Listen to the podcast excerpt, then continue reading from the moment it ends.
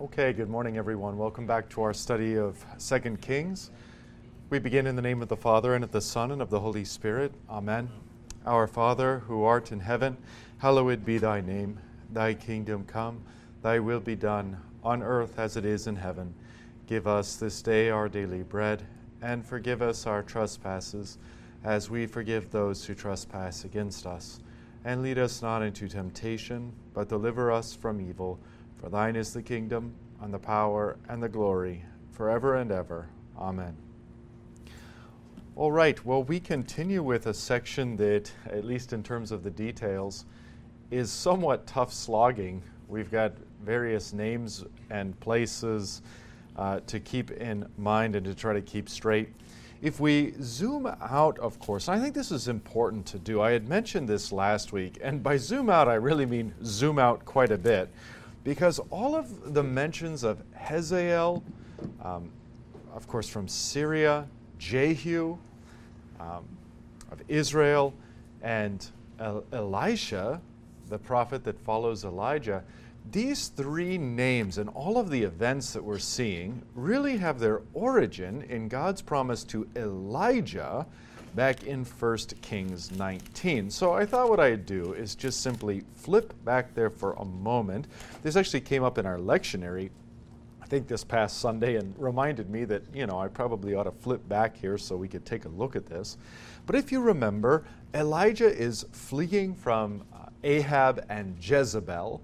And Jezebel, in particular, she vehemently wants the life of Elijah.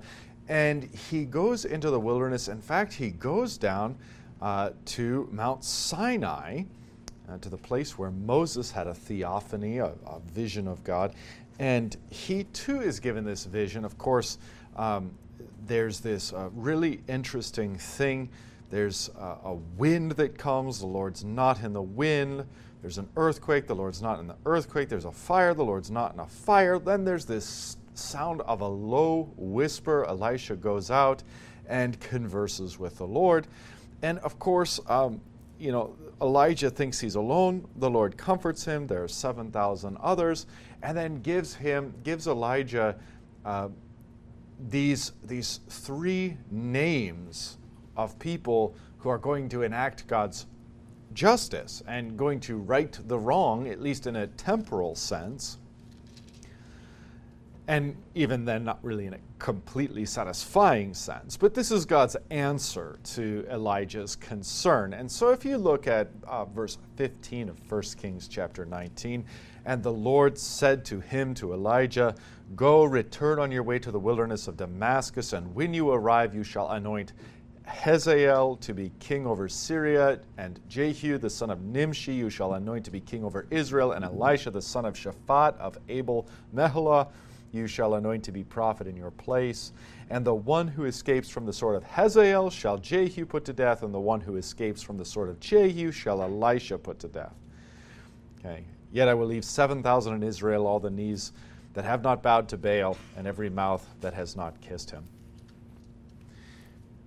So uh, Israel's, Israel's population, of course, is in the millions in all likelihood, or at least well over 1 million.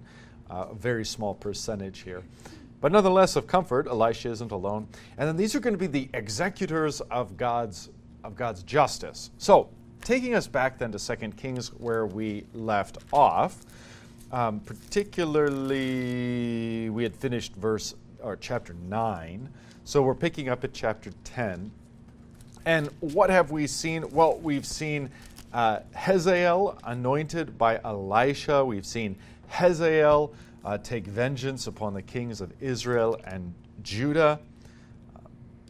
And now we see Jehu taking vengeance on the house of Ahab and Jezebel. So that's really where we're at. We're in the middle of Jehu's execution of God's justice, which if we haven't already seen hints of it, we're going to see more than hints of it. Jehu takes his job a little too seriously. He gets a little too into it. and in fact, transgresses God's commandment um, and no longer views himself as, strictly speaking, the executor of God's justice, but his own personality, his own ego, his own sense of vengeance and aggression or greatness, or however you want to conceive of it, uh, take over, and Jehu ends up becoming a bit of a villain, um, a bit of a villain. Certainly a mixture of hero and villain. All right, where are we then? Uh, Jehu has just executed Jezebel, famously, infamously, uh, and now chapter 10 now, Ahab had 70 sons in Samaria. Of course, Ahab's dead. So Jehu wrote letters and sent them to Samaria, to the rulers of the city, to the elders. We're, we're remembering that Samaria is often the name of the capital city of the 10 northern tribes known as Israel. So he's writing to the capital city, to Samaria, to the rulers of the city, to the elders, and to the guardians of the sons of Ahab, all of whom would be heirs in this line, you know, to, uh, to follow their father's footsteps, their father Abraham's footsteps.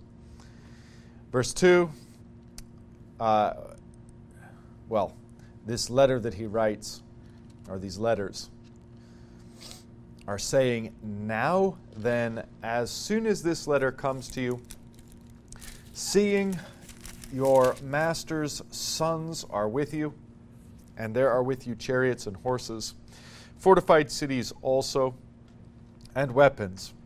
Select the best and fittest of your master's sons, and set him on his father's throne, and fight for your master's house. But they were exceedingly afraid and said, Behold, the two kings could not stand before him. How then can we stand? So he who was over the palace and he who was over the city, together with the elders and the guardians, sent to Jehu, saying, We are your servants, and we will do all that you tell us. We will not make anyone king. Do whatever is good in your eyes. Then he wrote to them a second letter, saying, If you are on my side, and if you are ready to obey me, take the heads of your master's sons and come to me at Jezreel tomorrow at this time. Now the king's sons, 70 persons, were with the great men of the city who were bringing them up. And as soon as the letter came to them, they took the king's sons and slaughtered them, 70 persons, and put their heads in baskets and sent them to uh, him at Jezreel.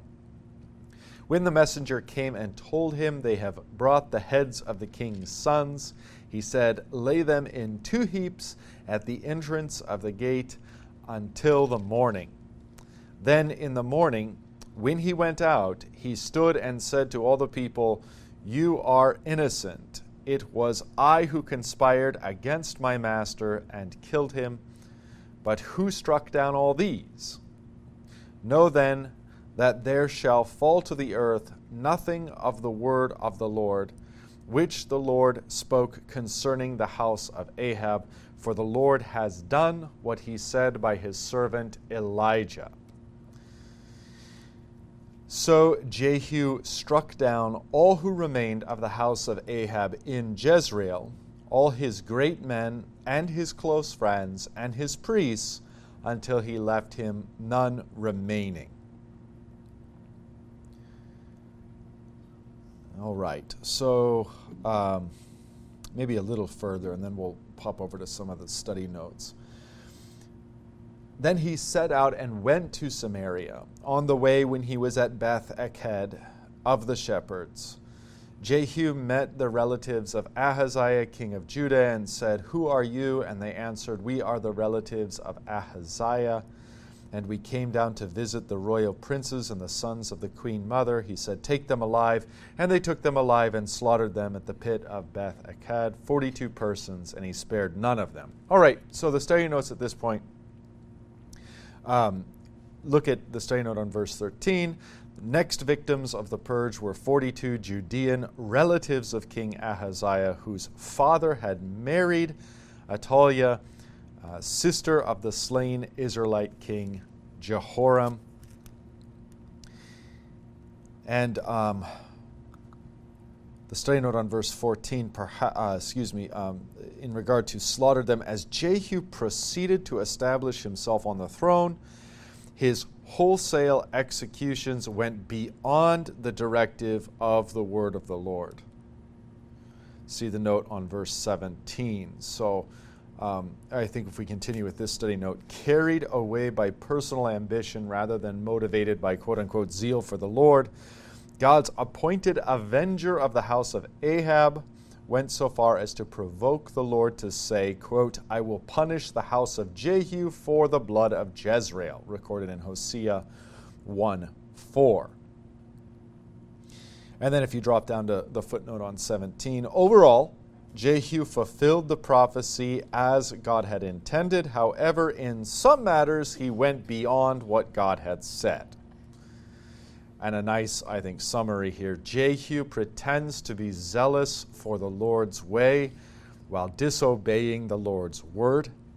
Today, the Lord calls you to follow his word deliberately, yet not as an excuse for cruel judgment against others even the condemnation of God's law ultimately serves the peaceful, life giving purposes of His gospel by which He forgives our sins and restores us. All right, so a nice enough summary, but um, a few more verses in the text before we hit a little bit of a natural break, and we'll pause to reflect a bit.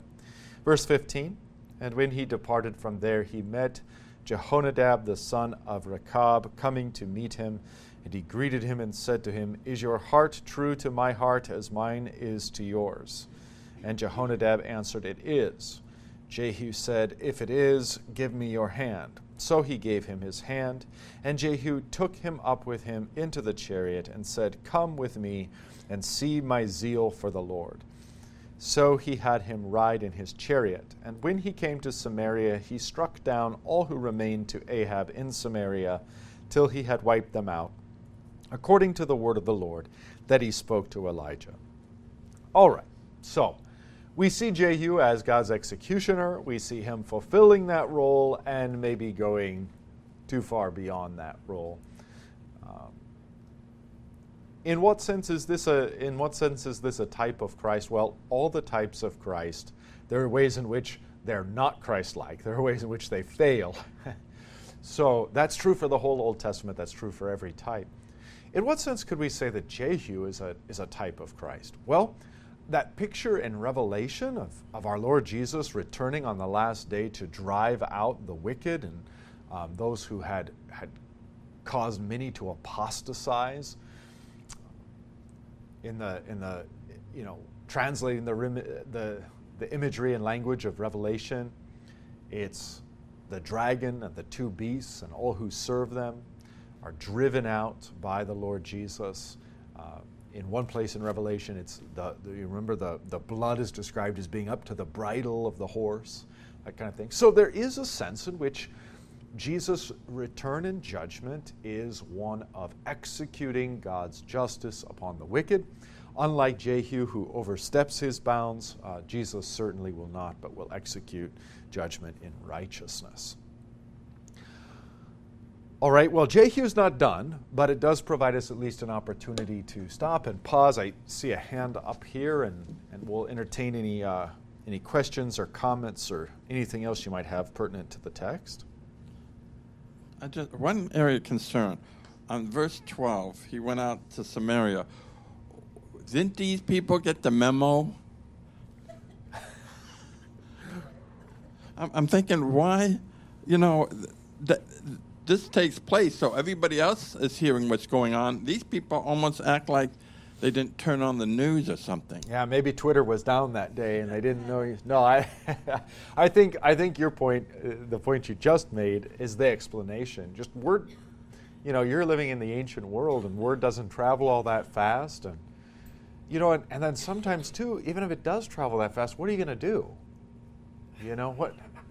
It's not like you can hop on an airplane and fly to Mexico or something and try to disappear. I mean, you're you're there. The nations around you are hostile.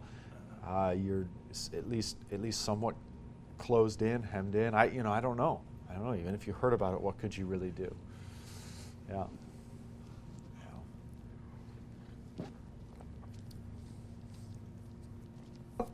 I mean, we see a world in which uh, I think both tyranny and justice are carried out very quickly at least, and, and very decisively, sometimes with greater error, of course, than they are in our country, in a quote unquote civilized modern country. And I mean, obviously, there are other places in the world where this kind of thing is, happens every day.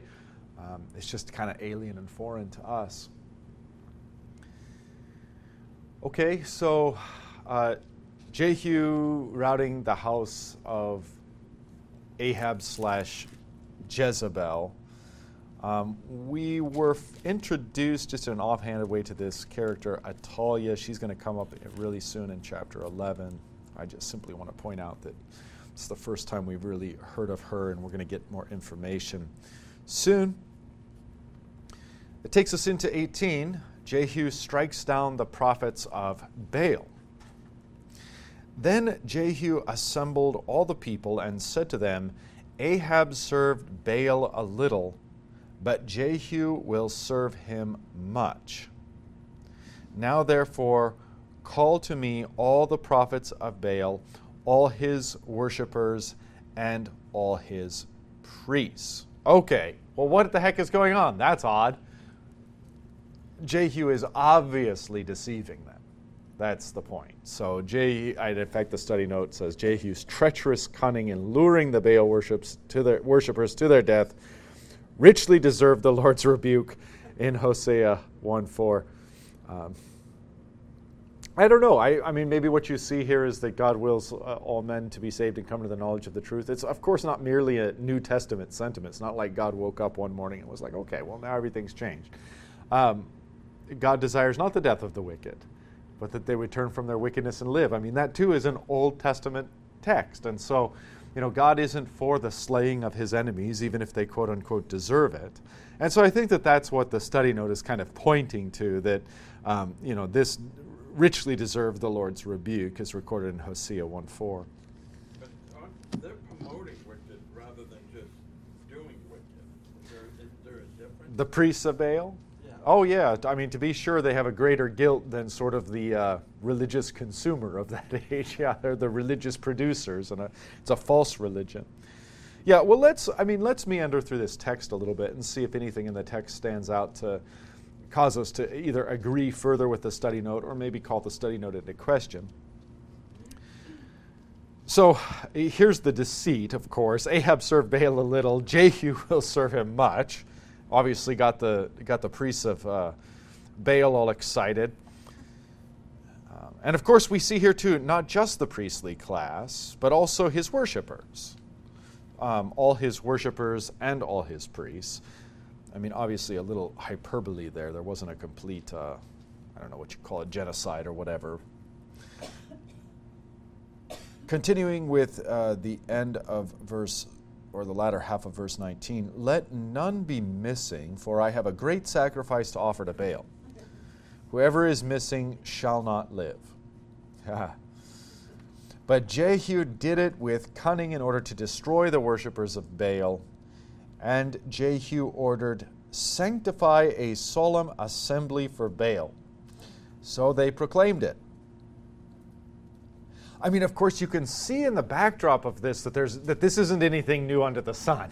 you know, this is the kind of thing that kings did because nobody's like, "Hey, wait a minute! Whoa, whoa! This is unprecedented. What are you doing?" Um, you know, obviously, this is the kind of thing that Ahab uh, might have done.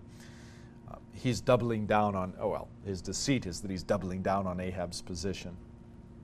Verse 21 And Jehu sent throughout all Israel, and all the worshippers of Baal came, so that there was not a man left who did not come. They entered the house of Baal, and the house of Baal was filled from one end to the other. He said to him who was in charge of the wardrobe, Bring out the vestments for all the worshippers of Baal. So he brought out the vestments for them. Then Jehu went into the house of Baal with Jehonadab the son of Rechab, and he said to the worshippers of Baal, Search and see that there is no servant of the Lord here among you, but only the worshippers of Baal. Then they went in to offer sacrifices and burnt offerings. Okay, so I think that these are the, yeah, and this is maybe to clarify my comment earlier Um, these seem to be the exclusive worshippers of Baal. What we know is going on in Israel is there are Israelites who are worshiping Yahweh and Baal and this golden calf worship, whatever that means. Sometimes it's an overlap of one of the two, sometimes it seems to be an independent thing. There's a lot of this syncretism going on with your average Israelite sort of worshiping the various deities. Um, but these then are the exclusive worshippers of Baal, as the text seems to make clear. All right. Um, the second half of verse 24. Now Jehu had stationed 80 men outside and said, The man who allows any of those whom I give into your hands to escape shall forfeit his life. So as soon as he had made an end of offering the burnt offering, Jehu said to the guard and to the officers, Go in and strike them down, let not a man escape.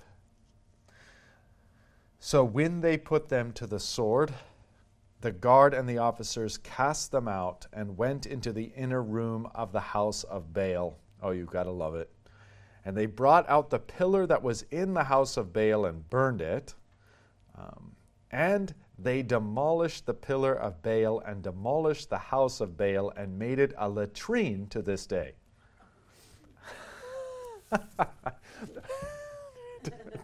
Turned the house of Baal into a, uh, a, a rest stop. Yeah, a public restroom.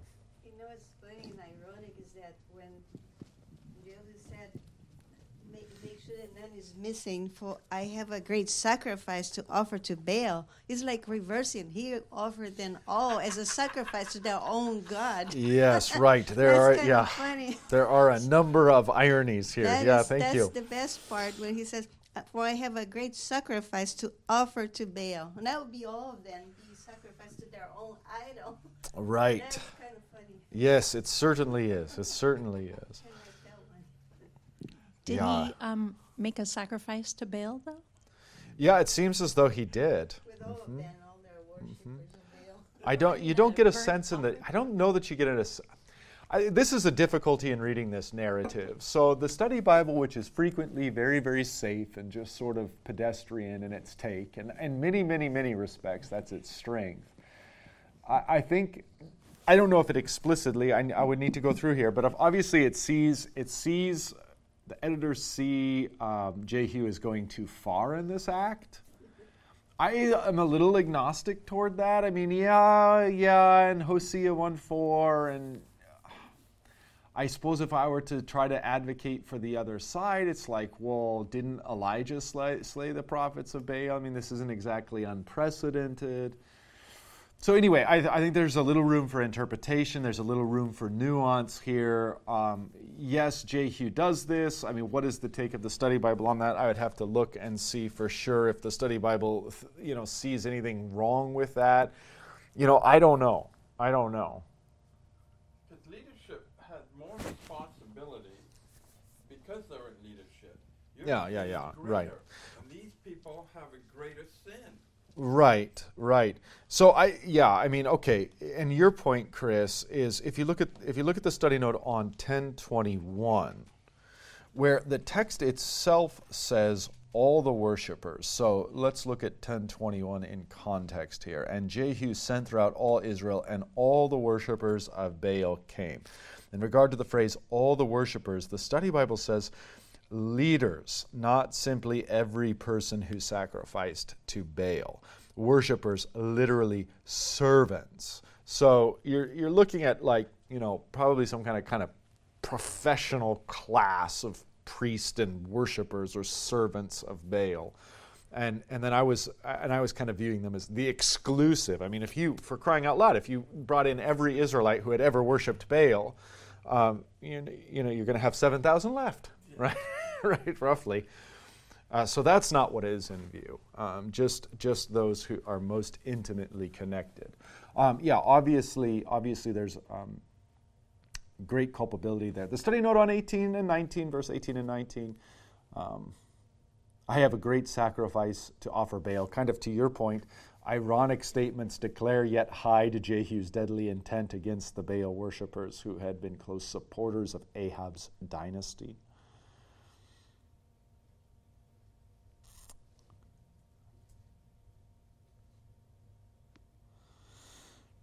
Yeah, I'm just combing the footnotes here to see if there's anything specific to his offering the sacrifice.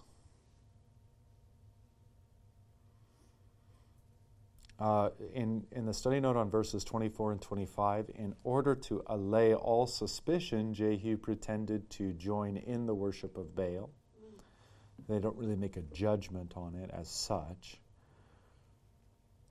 The inner room, they say, is similar to the most holy place in the Jerusalem temple. The pillar that's burned, likely made of wood, or at least wood was at the center, and so when it was cracked, it could burn. Yeah, let's see what the study note says, 18 through 27. In summary of this section, through deception, Jehu wipes out more potential rivals, the servants of Baal, who were closely allied with Ahab's dynasty. Again, Jehu demonstrates his wit and taste for irony. How regrettable that this clever man did not put his talents to work for the sake of proclaiming God's word. Rather than using your talents for personal gain, turn your God given talents over to the Lord's service and the service of others. Christ, whose wit confounded his detractors, also spoke plainly the life changing message of God's grace. I don't know. I mean, it's true. It's just, I don't know. This is, this is before the cross, and I, I have a hard time with that. I have a hard time with that because that doesn't fit the narrative of what it is. He's God's bringing judgment on these people. no, I know, I know. And so I, I'm looking at that, and I'm looking at Hosea, and I'm thinking it doesn't match. Yeah, yeah. I, it's interesting, and I don't know because what you'd want to do to double check the sort of read and take that the study note is exhibiting here and there, and I, and I think again it's doing it on the basis of uh, that Hosea one four. And I know that they quote that. In fact, I read it. I just don't know where they quoted it. If anybody sees that in the study note, um, I think that that's what they're using to guide their reading of the whole text. Is that is that the lens through which the whole text ought to be read, or the whole life of Jehu, or these specific instances? I I think that there's a more nuanced case to be made there. I think that you and I have kind of a similar, like not everything fits the cookie cutter all the time exactly. Yeah. this- yeah, and that because seems to be a I, little I look at this do. as the leaders and not the children. He's not taking it out on the families. True. He's taking it out on the leaders. Mm-hmm, So that's that's the point I, I, I see is he's not going too far because he's not taking it out just the leadership who's responsible. Right, and I agree. And I think that the business too about the latrine, turning it into a latrine. Remember when um, this is, we have to do this by literary criticism, you see. But remember when Elijah is on Mount Carmel and the prophets of Baal, remember how he, what, what does he say in regard to their God? You know, yeah, where is he? Maybe he's on the John. You know, so so you've got some parallels here. And true enough, true enough, you could see Elijah as a more faithful servant of God. I don't think anyone's going to argue that point. But do you necessarily see Jehu as out of bounds in what he does here? I don't know. I don't know. It's a more nuanced, more difficult case to make. I, maybe I agree with the study note in the sense of the overall, and of course Hosea 1.4, and I don't want to negate that in any way, shape, or form. Obviously, Jehu, and we're going to see from this text itself, like Jehu oversteps his bounds. I don't think that's an issue. But does he do so in this particular instance? That's maybe a more complex argument, you know, and I, I kind of find myself maybe just interested in discussing and dialoguing it rather than coming to some firm conviction myself. I'm looking at like Solomon, who started Looking like at Solomon? S- Solomon, who Yeah. started out right, and then as he went on, he kept getting worse and Yeah. worse and worse, and that's what. But he started out great. Yeah, yeah, to be sure. To be sure. Well, we would all see this as very culturally insensitive today, to say the least. All right. Well, um, then we get to Jehu's reign before we sort of, uh, you know, largely leave off of um, Jehu. So uh, let's let's do that. Let's do that. Verse 28. Thus Jehu wiped out Baal from Israel. Which again, look at the context. I mean, just the text itself there's no judgment here, and, and look at how it contrasts with the judgment that does take place in the next verse. I, I'm not so sure that the, that the author of this text sees the striking down of the prophets of Baal as, as some great overstepping of Jehu's uh, task. All right, verse 29 But Jehu did not turn aside from the sins of Jeroboam the son of Nebat which he made Israel to sin. That is the golden calves that were in Bethel and in Dan. So, I mean, again, just for our purposes of, of viewing that episode with the prophets of Baal, 18 through um, 27, does the text itself cast any judgment on this act? I, I don't find it. In fact, I find evidence here in 28. Thus, Jehu wiped, out uh, Baal from Israel, but Jehu did not turn aside. It seems the, the author seems to be indicating approval of the episode with the prophets of Baal. Uh, maybe not approval of the, the whole of, uh, uh certainly of the whole of Jehu's uh, role. Certainly, maybe going too far in various other instances. I'm just not sure if that's the case here. And then, um, what did Jehu tolerate? Unfortunately, this golden calf worship. The study note down on um, 10, 28, and 29 points this out. Three main religions competed for the hearts of the Israelites Baal worship, the worship associated with the golden calves, which what we see biblically is that often overlaps the worship of Baal and Yahweh. Um, they call the golden calves Baal at times. They call the golden calves Yahweh at times. So, at any rate, Baal worship, the worship associated with the golden calves, and the worship of Yahweh. Those are the th- three main religions competing for the hearts of the Israelites. I guess I, I'm glad they didn't have McDonald's there at that time. Why's that? Oh yeah, the golden calf, the golden calf. These are just prototype of the Colorado Buffaloes fans. The golden buffaloes, the golden calves, not too far off. Verse 30 And the Lord said to Jehu, Because you have done well in carrying out what is right in my eyes, and have done to the house of Ahab according to all that was in my heart, your sons of the fourth generation shall, sit on the throne of Israel. Again, I mean, there's approval insofar as it goes. But Jehu was not careful to walk in the law of the Lord, the God of Israel, with all his heart. He did not turn from the sins of Jeroboam, which he made Israel to sin. And again, this is a language for apostasy. That's uh, 31. Yeah, at the uh, the starting note on verse 30, the Lord commanded Jehu only specifically commended Jehu only specifically for overthrowing Ahab's idolatrous house. And then Israel's next four kings are obviously Jehu's descendants Jehoahaz, Jehoash, Jeroboam II, and Zechariah.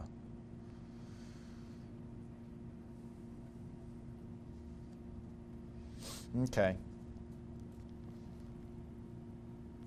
So, I mean, overall, Jehu, much to commend, and God does commend him, and he receives temporal reward, um, but also uh, some condemnation to be had too the, toler- the tolerance of the golden calves, um, and then not walking in the law of the Lord. I think it's a fair enough caricature of Jehu that he gets a little carried away and starts executing his own justice and what he thinks is right, as opposed to strictly speaking what God does. All right, in uh, verse 32, then, in those days the Lord began to cut off parts of Israel. Hazael defeated them throughout the territory of Israel. So remember, and I think from First Kings, if I remember, it's there's Hazael, and whoever escapes the sort of Hazael, Jehu, and whoever escapes the sort of Jehu, Elisha. It's not so much the logic that matters, it's that there's going to be these three forces of God's justice. And so here we see then um, God's justice manifesting. We've seen it in Hazael before, now Jehu, now Hazael again. Of course, Elisha, when he anoints Hazael, weeps because of what Hazael is going to do, the brutality that he's going to commit against Israel. Um, interesting that in this instance, the uh, Hazael is seen as the arm of the Lord, that you know is seen as um, the Lord again, the Lord's executioner. It's the Lord who began to cut off parts of Israel. Hazael is the instrument. Hazael defeated them throughout the territory of Israel. From the Jordan eastward, all the land of Gilead, the Gadites and the Reubenites, and the Man- Manassites from Aroer which is by the valley of the Arnon, that is Gilead and Bashan. Now, the rest of the acts of Jehu and all that he did and all his might, are they not written in the book of the Chronicles of Kings of Israel? So Jehu slept with his fathers, and they buried him in Samaria. And Jehoahaz, his son, reigned in his place. The time that Jehu reigned over Israel in Samaria was 28 years we get sick of our presidents after uh, four years, eight years at best. Sometimes it's a lot less than that. Uh, you get a king, he, he lasts 28 years, sometimes, sometimes less, obviously, and sometimes even more.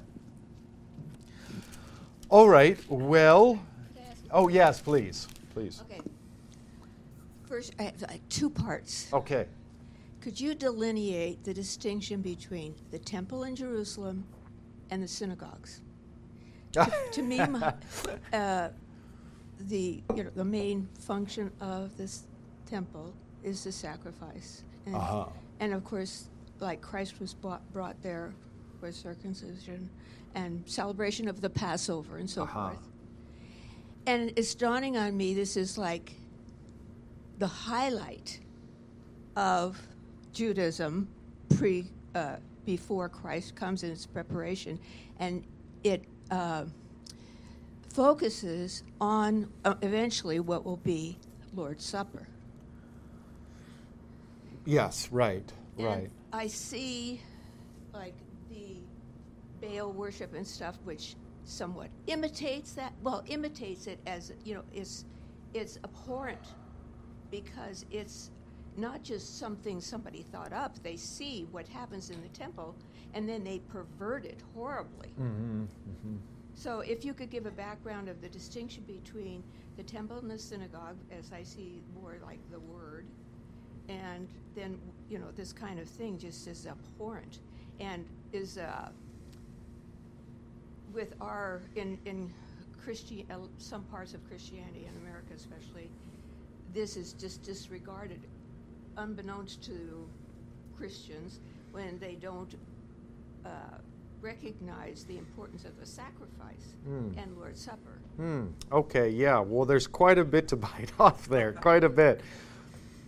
So, uh, this is you know off the cuff, and so bear with me if this isn't you know an entirely correct or as detailed of an answer as you might like, but it's my understanding that the synagogues, like we see them in the New Testament, for example, have their origin in the exiled north. So, as the north is exiled by Syria, as, as uh, time rolls on, even to a degree as the temple is reconstituted, um, you have these synagogues, these sort of local places of worship, which are places of, of the word. They've got um, they've got a, scroll from the Old Testament or a portion of a scroll from the Old Testament, and um, this is. Uh, these the synagogues as such take form roughly in that era, and I know I'm kind of pre, you know, presenting a broad amount of time there.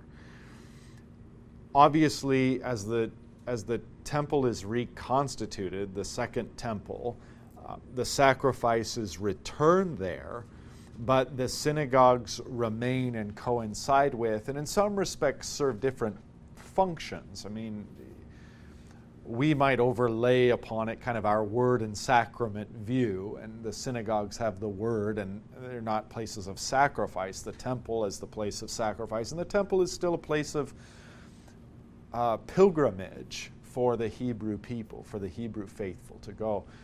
Such that, and then you go through various, like, different captors in that, and we're starting to get into the intertestamental period in the time that leads up to Jesus. And so you have Alexander the Great and the Seleucids and all these kinds of people, up into the Romans. And you see the endurance of synagogue and temple. Um, and, and to where then the, you can see that the, the synagogues start to take shape materially in the biblical text, where Jesus, for example, goes and unrolls the scroll of Isaiah and reads it and says, This is fulfilled in your presence. In effect, I am this Messiah who's doing these miracles, who's overturning the curse. Okay, um, so there. I think that that's maybe phase one of your question, if I if I got it right. Yeah. Um,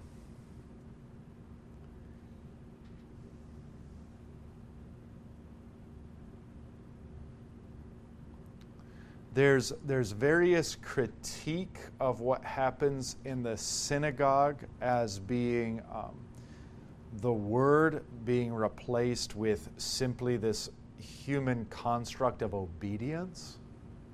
So you get this kind of strange theology of we we're Jews, we're circumcised, we belong to the synagogue, we receive the word of God, we're obedient to the word of God, we're not sinners. And all of this is, is a little bit well, maybe a lot, antithetical to the Hebrew faith as such, to the scriptures themselves. And so Jesus finds himself combating this, um, mentioning that Gentiles, for example, are equal recipients of the grace of God, pointing to the, the widow whom God saves through Elijah and the Syrian Naaman whom God saves through Elisha. So Jesus butting heads against uh, some of the theological misunderstanding that had taken place in the synagogue context. You can think of the Pharisees. We, I think sometimes we think of the Pharisees as a, a clergy class. Uh, they're not. They're the lay class. And so their ideas are chiefly being built in the synagogue. And so you can see the aberration and errors taking place in the synagogue. You can see the aberration and errors taking place in the temple. Uh, in the first place, you know, it's become a place of buying and selling rather than a house of prayer. It's become a place largely that um, we Lutherans would later call it ex opere operato. The sacrifices of God are being offered um, to make up for injustice with no intent of bringing about true justice. Um, and so they're being abused in a kind of perfunctory, religious, in an external sense, in a formal sense, as opposed to a true house of prayer, the true dwelling place of God with man, the true place of atonement. And so this is where this is where you see Christ very plainly saying that he is the temple. And destroy this temple, and in three days I will raise it up again. He is the place of atonement. He is the place of God's dwelling with man. He is the place of grace for sinners, the, the place of prayer, and the one through whom all prayers are answered. And so you see all of that going on in the in the New Testament. And then, and then of course, as we as we shift away from synagogue and temple just in a historical view, um, and, and it's our Lord who, who sets this up himself the church becomes constituted rather around word and sacrament. And that's the point you were alluding to. And so, I mean, it's clearly a, an, an oversimplification and a stylization to do this. But insofar as the synagogue was word and the temple was sacrament, these then become joined together as one and reconstituted in the Christian church. Wherever word and sacrament is, there the church is. Wherever word and sacrament is, there Christ is. So, what do we have in churches today that have abandoned word as, as the gospel chiefly, um, or sacrament, uh, the Lord's Supper chiefly, um, we, we see a kind of parallel error to what was taking place when Jesus came and reformed everything. I suspect that this will continue on and only increase until Jesus returns once more and finds that the same thing has, has taken place in the church that he instituted, the Church of Word and, Sacrament, to where, to where he comes and his return and his setting everything right is an ultimate and final reform such that, like we see in, at the end of Revelation, the dwelling place of God is with man. We're tabernacled together in Christ Jesus, etc. So, I think that there are parallels between the Old Testament era and the falling away from the Hebrew faith, the Christian faith, and the New Testament era and the falling away from the Christian faith. Uh, period. And there are great parallels to be drawn there, um, and will continue to be drawn until our Lord's return. So sorry, that was a lengthy answer to your question, but I, it was an important question. I thought I'd do the best I could for you. Um, one second, we'll get back to you. I have a question. Um, I don't know, it has to do with Paula's question, but I'm thinking about that where Paul and Peter had a disagreement about circumcision. Can you um, recall that? Yeah, well, I Um, so, I'm recalling the instance where, um, now, of course, the, the context is the Judaizers and circumcision, but it was specifically seemed to be the case that Peter was refusing to eat with Gentiles because they weren't circ- Gentile Christians. And would only eat with Jewish Christians. And Paul had, so this is the thing you're talking about. Yeah, and, and Paul is irritated with that because Peter's actions are betraying a an anti Christian dogma that is, that there is, in fact, a distinction on the basis of circumcision, and those who are circumcised are somehow clean in a way that those who are uncircumcised. And Paul's whole point, the, the New Testament's whole point, is that Jew and Gentile are one man in Christ, redeemed by Christ, and whatever wall was between them has now been dis- destroyed by the crucifixion of Jesus. Yeah. I don't know, not strictly speaking, other than you have a Judaizing element. And why do we call it a Judaizing element? Because it was the Jews uh, in Jesus' day who had made the Hebrew faith and the Old Testament scriptures about fulfilling the ceremonial law and thus being right in the sight of God. Yeah, and but but here not even particularly the moral law.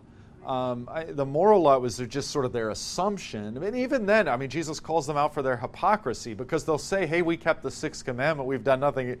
But of course, I've given my certificate of divorce to however many wives, right? So I mean, so Jesus calls them out for their hypocrisy toward the law. But yeah, the Judaizing tendency is.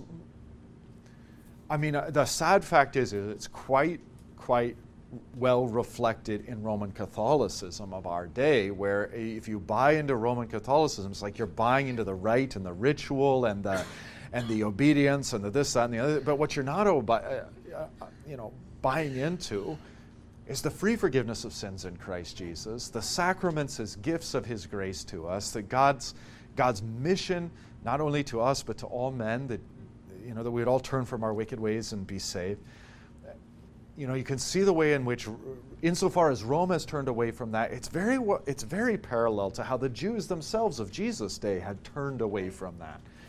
Exhibited in Paul, for example, you know, before his conversion. Yeah. Okay, please. Um, I suppose uh, this kind of um, pointed to this question that I developed that we're reading through Luke, and in the last week after Palm Sunday, before the crucifixion, the Pharisees and the Sadducees, they're coming up to Christ and saying, By what authority are you saying these things? Mm-hmm. My impression is this, I may be way off, but was there a designated person, a rabbi for the synagogue and so forth? Or could you, it was a kind of like a speaker's corner, and the rabbis would be speaking, but other people could ask them questions and, and that kind of thing. Yeah, my sense is it's. And the same in the temple, I wondered. the temple may have had more structure than the synagogue. Uh, there's, from our vantage point, where we've been given the office of the holy ministry and kind of this clear idea of the preaching, the public preaching office, from that vantage point, which to us is clean and tight for the most part, um, I th- it's my impression. I'm willing to stand corrected if someone would, you know, can do that. Um, it's my impression that it's much more fluid in the. I mean, there are certain rules, like you have to be of a, a male and of a certain age, and um, have have demonstrated some sort of. Uh, been, been known in the community and have demonstrated some sort of biblical acumen. You know, that I guess that's how we would put it. Some some ability with the Torah. They didn't just let anyone up there on the one hand, but on the other hand, they didn't ask you for your seminary credentials either, right? Um, so, so you think to yourself, like, what formal training, if any, did Jesus have? Well, none that we're aware of. He grew up in the synagogues. He's he's known. He's not a stranger, but he's invited to uh, preach at um, the synagogues and. Um, you know, in, in contrast, that you'd have someone like Paul, who is trained under Gamaliel, who does have whatever certificates one might need, and he's welcome to preach in the synagogues. And so, from our view, it seems to be a little more fluid. It's not, hey, anyone who feels like they have something to say can just stand up and say it in the synagogue. You don't ever get that impression. But you get the, um, so, you, so there is some gatekeeping, for lack of a better word. There is some distinction there but you also don't ever get like a, a straightforward list of requirements, at least not that I'm aware of, of who can speak in a synagogue and, and who can't. Now, maybe in some of the extra biblical writings you do, that's a possibility, not in the biblical writings themselves where, where Paul articulates the qualifications of the public office of the ministry, the preaching office in the Christian church, it's not as though this is received as something new either. So it may well be that he's paralleling some sort of norms, extra biblical norms even, um, that were present for synagogue preachers. I don't know. Um, but it is, it is of interest that Paul draws these kind of hardline qualifications for the office, and nobody says, hey, where are you getting this? This is a brand new thing, or this is unheard of you know. Okay, well, uh, for those of you listening online, hopefully uh, that was that was worth some of your time, even if it was a, a, digression. I mean, these are important things and challenging things for us to wrap our heads around. Okay, so we have. Um, boy, where did I leave off? I had. Did I go? Th- yeah. Are we starting eleven? Oh yeah, yeah. Okay. Okay, yeah, the author leaves us off with just this understanding of uh, Jehu and then bringing back to mind Hazael. That, so, along with Elisha, these are the, th- these are the three executors of God and um, the answer uh, to God's promise that he gave to Elijah all the way back in 1 Kings 19. Okay, well, we've only got a few minutes, but I guess we'll kind of jump in here.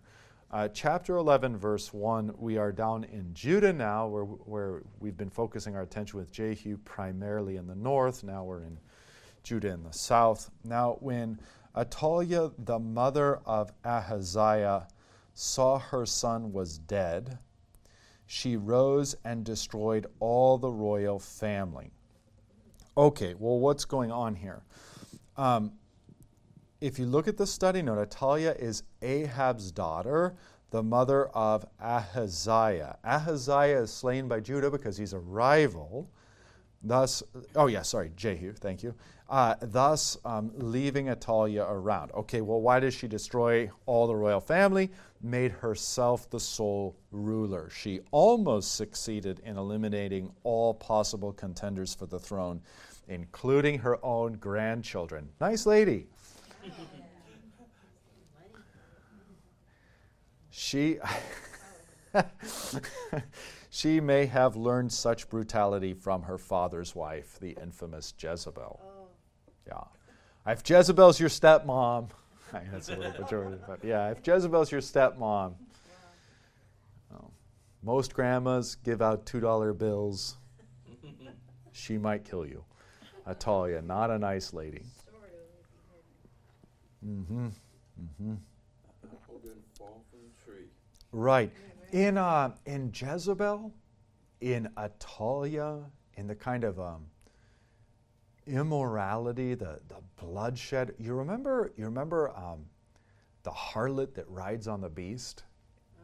Yeah, and and um, so you've got this type, uh, this biblical type that's from the Old Testament, moves always forward. Uh, uh all the way forward into Revelation. Revelation kind of picks up on this, this murderous woman who, if she's not physically adulterous, she's spiritually idolatrous, you know, spiritually adulterous and like a harlot. And um, bringing in apostasy, murders. Remember, she's drunk on blood.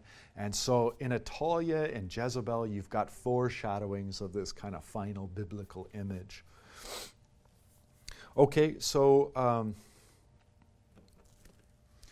verse uh, 2 But Jehosheba, the daughter of King Joram, sister of Ahaziah, took Joash, the son of Ahaziah, and stole him away from among the king's sons who were being put to death.